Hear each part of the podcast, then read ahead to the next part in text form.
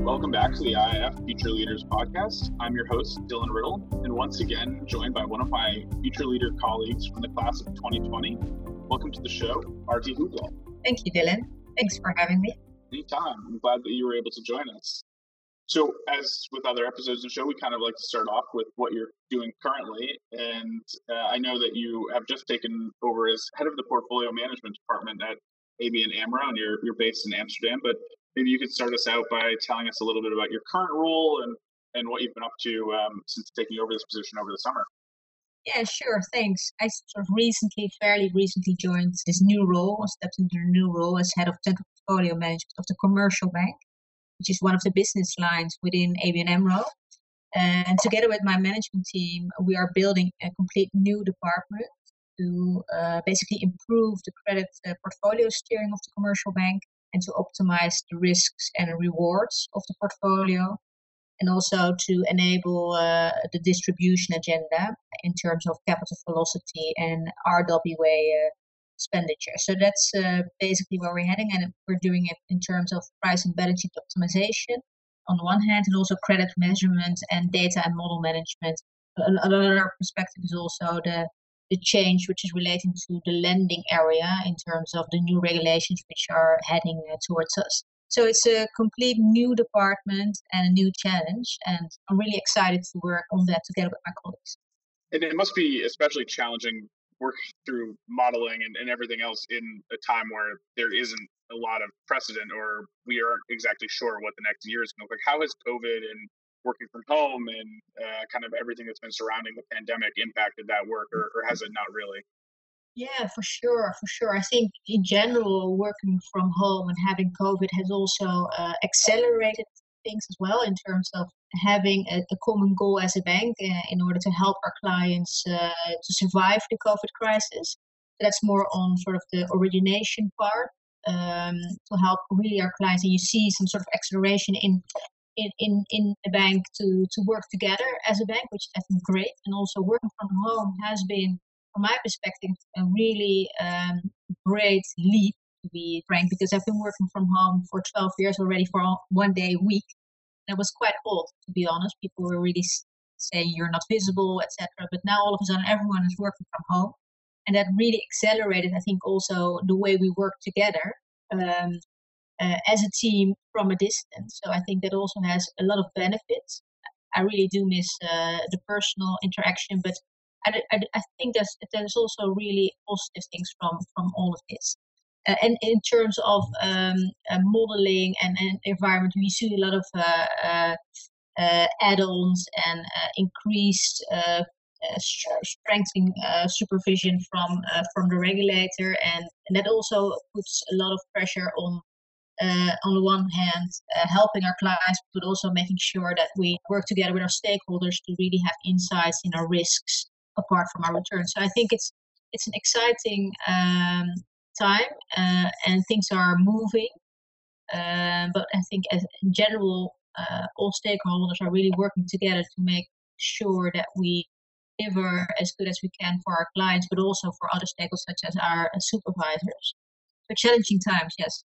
No, absolutely. It's it's really interesting getting to talk to folks working in different businesses around the world because really no matter who we talk to, the number one overall concern has been helping clients and, and customers through the pandemic and whether that's, you know, in the US we have basically small business lending that is through a government program that's been supporting businesses or i know elsewhere there are a bunch of different schemes to help businesses retain access to capital and keep markets flowing. And overall it seems like the financial services industry has played a key role in keeping the the recovery going and um, or at least uh, stopping from hitting bottom as far as it did in, in the spring what does it kind of feel like in, in Europe right now? And what's your kind of outlook over the next couple of months for the pandemic now that vaccines are rolling out? Do things feel much more optimistic for clients and for the business overall?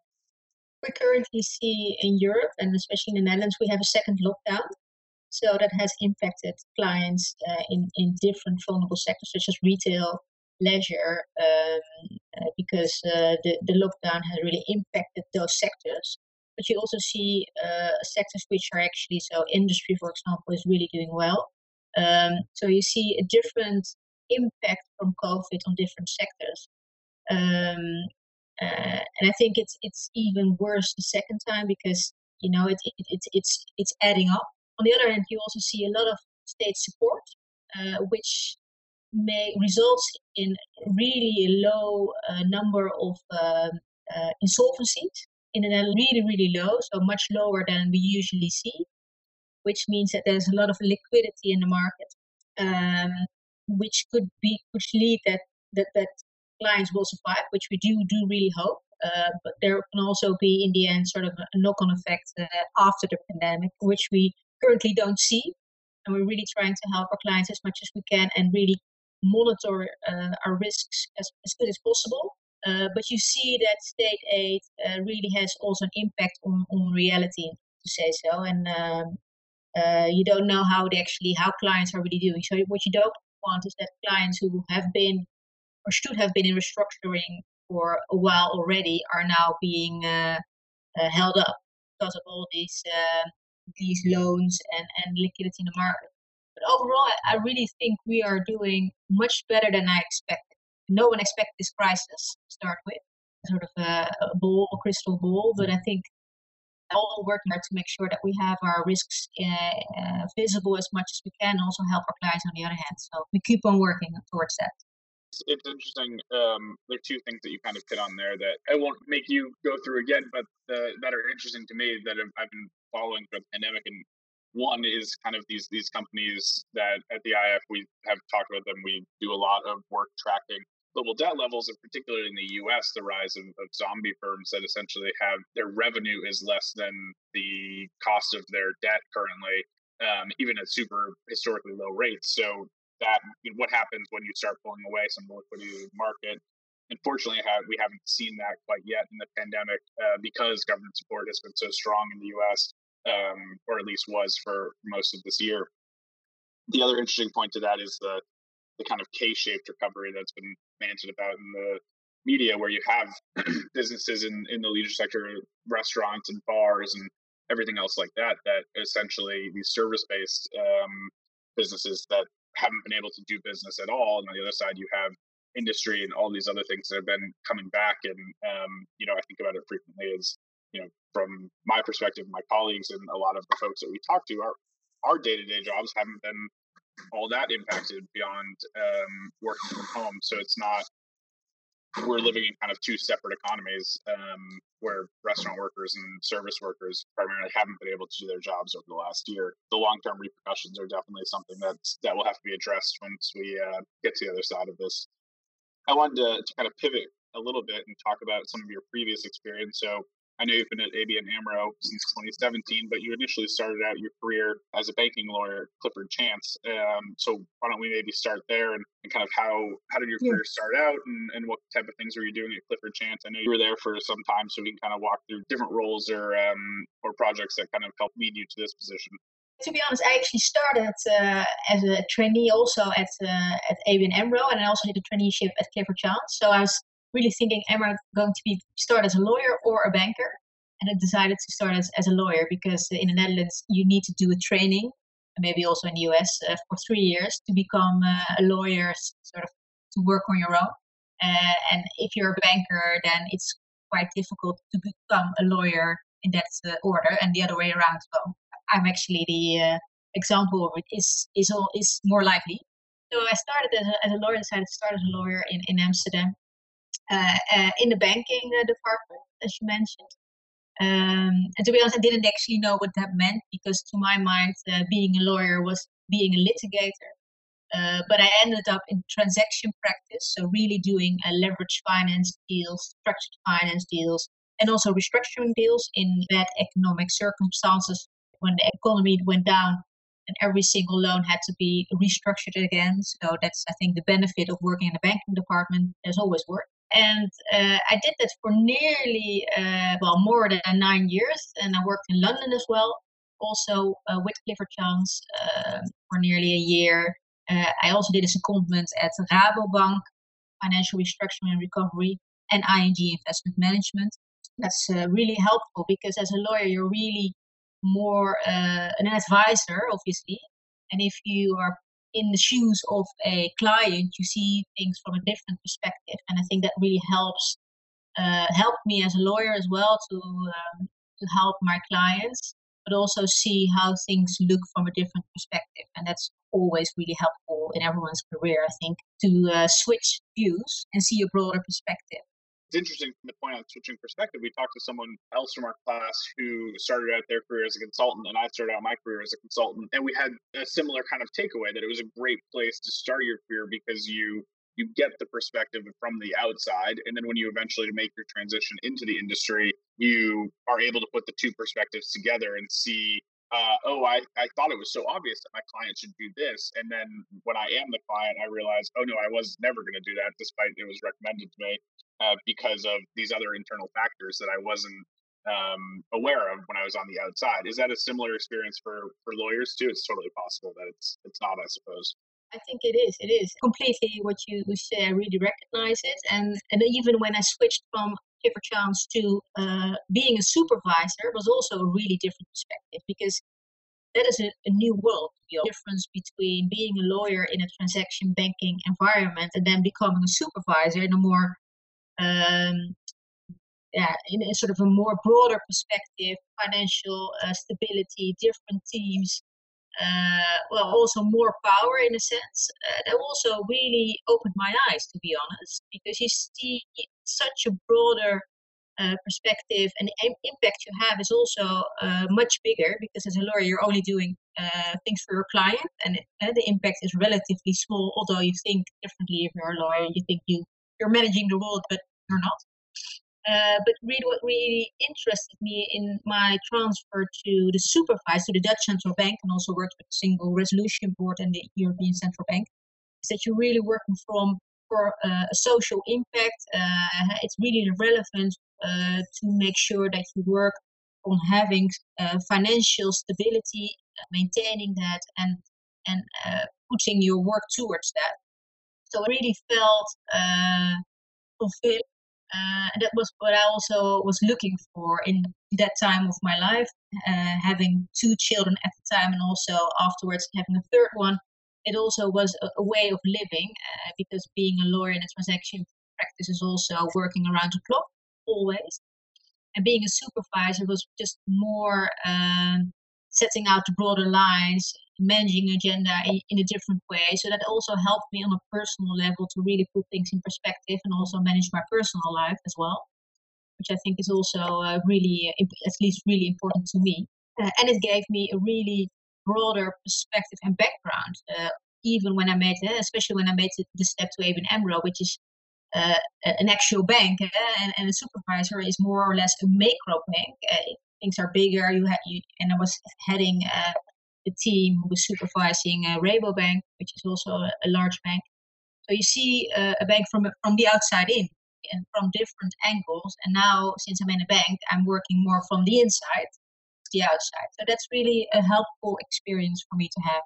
You mentioned kind of looking for uh, a work-life balance when moving to the regular, because that, that was a point that I wanted to hit on for us having this conversation. You know, that was that was really interesting to me, moving from being a lawyer to being a regulator or working for the regulator at the Dutch Central Bank, um, which you're obviously at Clifford Chance for a little bit more than a decade, and then and then moved over. So work-life balance, I completely understand that point. I think during the pandemic, more than ever, um, we've heard from both my colleagues internally at the IIF and, and friends elsewhere about how hard it is to maintain that work life balance when all of a sudden your living room is your office essentially or your bedroom. I have one friend whose desk is literally in his bedroom, so he wakes up and then sits down at his desk, and that's his entire day in one room. Can you kind of walk through, uh, you know, how were you feeling leading up to that decision? What kind of prompted the move to the regulator? Um, and you know why the regulator over going to another bank or, or, something like that. I think it'd be really interesting to, to hear some more kind of background about that decision and what that was like. It was actually a quite old step, to be honest. Odd. So uh, my colleagues at Clifford Chance did not really understand why I was going to a regulator. But at that time, um, uh, we also had the, the crisis, uh, the banking crisis in the Netherlands or worldwide. So uh, my, my the partner I was working for, who was who was working on uh, uh, sort of this really confidential case, which eventually was keeping banks alive, basically.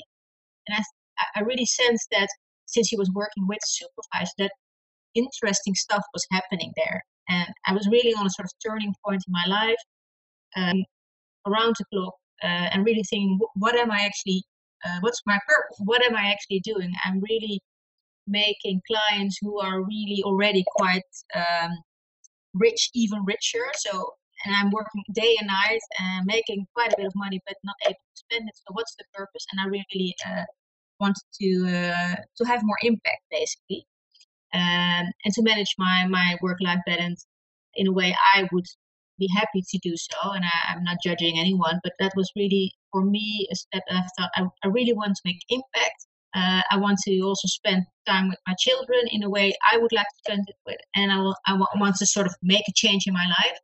Um, so I, I, started to uh, talk to the partner I worked for, and and uh, well, I think he was really uh, sad that I made the decision, but for me it was just enough. Eh? Uh, and I, I just looked around and started to speak with uh, with people in my network, and also with Frank Elderson, who is actually now uh, he's moving to the ECB, and he asked me to join uh, the Dutch Central Bank because at that time the Dutch Central Bank was really uh, trying to tran- make a transformation from analysis to actually execution. Um, because that was really what was lacking at the time, that there was a lot of analysis going on, but no actual execution, so getting things done.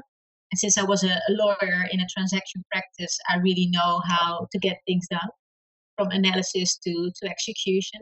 And also, what really um, uh, appealed to me was really that it was uh, it was relevant, it had impact, financial stability. The crisis was going on, so um, it felt like a sort of a, a candy store uh, to say so. Hey, you have a very loads and loads of interesting stuff to do behind those very thick walls.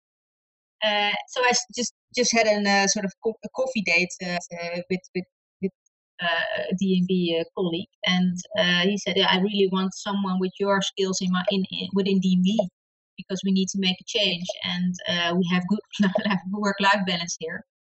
Why don't you take the step?" So I did, and uh, in the beginning, be a really big leap because the uh, yeah the way of working, the culture, it's so different. Um, I sort of slowed down in in sort of my whole body and the way I worked, and I thought it really has helped me a lot to be honest. If I look back, having that perspective from a supervisor is so, especially in the work I'm doing in a bank. You just get a complete oversight of every single topic which is relevant, and even not only the, the regulator, but also the monetary part, the resolution part. Uh, so it's it has really uh, broadened uh, uh my view and, and my skill set in, in a very good way it sounds like an opportunity that you definitely can't pass up, and especially being able to achieve that work-life balance while still doing incredible, uh, incredibly interesting and important, and especially in the middle of a crisis, um, it's a fantastic opportunity. The it kind of brings up this other point that I've been thinking about that I think most people on the outside of the industry, or if you have your head down and you're not really focused, um, but the pandemic has made it pretty clear the the the interesting relationship between regulators and and the industry, or at least between regulators and their reliance on some of the industry's knowledge. Because when it gets to that execution standpoint, it's very difficult if you only have people who have only worked in government who have only worked as a regulator to really know how the execution works at the industry level. Is that kind of what your experience was was like coming into the central bank, or is that was that not the case in the Netherlands?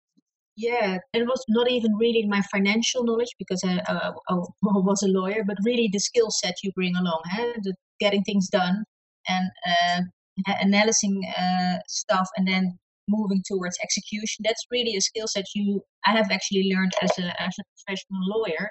And even the step from the supervisor back to ABN AMRO was also really relevant because uh, when I talked to my colleagues at, at, at DNB, they really were uh, really positive for uh, to have that this sort of transfer of knowledge within the sector because you, you transfer people and and uh, together with it you transfer knowledge and the way of looking at things and um, and yeah perspectives from the other side so I think it was really uh, really positive about that transfer from both sides, even from ABN AMRO, but also DNB, that people are moving within the sector and also making sure that the knowledge viewpoints and how we work together, it's it's also uh, um, shared across the sector. That's that's really relevant, and and and I've seen a lot of people now also making those switches, also from a lawyer to a to a supervisor and even to a bank. So my step, my my decision not to go from uh, a lawyer to a normal sort of legal department in a bank uh, was really that I wanted something different because otherwise I would be doing the same stuff from the other end. And now it was completely different. That's also who I am. I really like to go out of my comfort zone and explore new uh, new things. So it really uh, suited me well. The way that you put that the transfer of knowledge that's one big thing that we focus on with this future leaders group right is it's bringing you and i together and then 40 or so other people from around the world who all have different experiences and different backgrounds and different jobs currently to talk about kind of key issues going on in the industry and, and you get that transfer of knowledge um, across our group at least hopefully and then hopefully we're able to share that with our audience through the podcast as well I know we are probably running a little bit short on time, but I wanted to move to basically where you are now. You've obviously been at ABN AMRO since 2017. If you want to touch on that and talk about what the focus is for the next year as well. I've been here sort of three years and now switched uh, in the summer to the new role. And the main goal is now really to get uh, the team, team even uh, sort of enlarge the team more. And um, uh, we are re- already operational uh, but I think for us, it's really important to also um, uh, deliver on our mandate um, and our strategy, and, and within the bank take a bigger role. And that's also what my ambition with ambition with the team would be to really have end responsibility in the things we do and be able to deliver on what we have promised. So, um, and we're not there yet since we've recently started, and we're also in the uh, phase of building the team, and that's also something uh, which we do in a really diligent, way because I think now we have the opportunity also to attract different talent, different people, uh, also a mixture of uh, women, uh, male. Uh, well, lawyer, I'm working with economic colleagues with an economic background, so I think the diversity within uh, banks and fresh blood, I think it's also really important to to have an eye for how you build a team, a really high performing team. That's also something I really um, uh, will try to uh, deliver on uh, even more in 2021. And I think also the COVID will not, uh, the COVID pandemic will not yeah, it hasn't left yet. So I think that also will keep us busy for quite a bit of time. Um, we're also in a lot of discussions with our uh, yeah, stakeholders and um, especially also with supervisor. I think it's really a, a, really interesting time. And in my career, having been in crisis, this is a time that things start moving and things start changing. Uh, and transformation is also something I'm really, uh, yeah, I really like to do in, in my work to stay to challenge the status quo. And also, we as a bank, we've just uh, refreshed our strategy. Um, bank in a digital age. So that means that as a bank, we will also be in, in transformation, and I'm really looking forward to uh, to participate in that and, and fulfill a role in that uh, bank-wide transformation uh, where I can. Um, so that's also quite exciting to really reshape the bank in a way that is really fit the future of banking. One thing on the future of banking too, because I know as part of our future leader program, we were going to come to Amsterdam uh, and hopefully be at ABN AMRO and speak to your colleagues, um, particularly about sustainable finance. I know that um, your your bank and as well as a lot of your colleagues in Europe have been leaders in sustainable finance. And you mentioned Frank Elderson earlier, who obviously also leads the NGFS, the Network for Greening the Financial System. Um, and it feels like this year, from my perspective, one of the things we've been thinking about is with the Biden administration coming in in the US, this is just an extra boost to sustainable finance um, globally, where obviously Europe has been working on it for years, but the US has been lagging behind. And now with the US coming along, hopefully that means everything else moves along pretty quickly as well. Um, but I don't know if you had any thoughts on that or, or generally how important sustainable finance is for the future strategy of the bank as well. It's actually a, big part of our strategy. So sustainability is at the core of our strategy, and it, w- it will remain there, and it has been there for at least three years. So uh, yes, for ABN AMRO, it's it's a really big part of uh, what we focus on in our strategy, um, and and more on a sort of a, a sector level, a financial sector level. We have been uh, now reviewing the sustainable finance regulations which have will come into play quite shortly. So we're also uh, trying to make sure that we implement that as good as we can as a bank. Um, uh, so I think that's also helping our strategy and, and for our for our clients, uh, we really try to be the sustainability advisor as much as we have a green bank, which does sustainable lending as well. So uh, for ABN AMRO, uh, sustainability is really at the core of our strategy. Um, so I'm really uh, happy that uh, that we are and that we as, as, as a bank are leading on that. And we'll remain uh, be focused on, on sustainable. Hopefully, we can uh, work together there, Dylan. If if the US is also now trying to make sure that we focus there as well, you focus there as well uh, on sustainability uh, financing.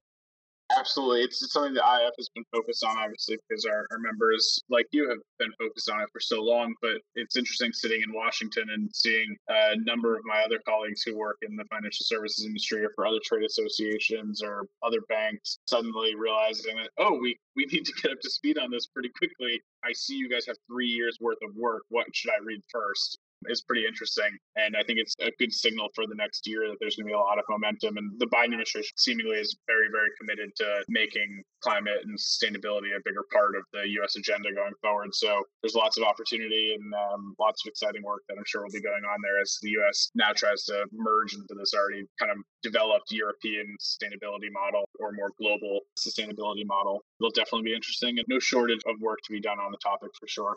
Was there anything else that we missed that you'd want to highlight for our audience? Maybe uh, something I advise. If you look at my background, I think it's always helpful to switch perspective. That's what I want to really uh, give as a sort of tip. If you are uh, everyone's career, I think it's not a ladder. It's always a sort of jungle gym. If you switch jobs, and eventually you either and also may, sometimes make a promotion, but also see a broader perspective, and that's really helpful. I think for us as leaders in, in finance, but also for society. I think it's important that we train good leaders who are really broad uh, in their skill set and, and their views and diverse in every sense of, of the word that's a great place to to leave it for now. I like the idea that your career is a jungle gym, not necessarily a ladder, and that's probably how you accumulate the most most interesting and most useful knowledge anyway, rather than more of a linear straight line. So that's that's good advice for everyone listening at home. But that's all the time that we have today, Aartie, and I'm so glad that you're able to join us. Thank you once again. And thank you for having me. It was a great pleasure.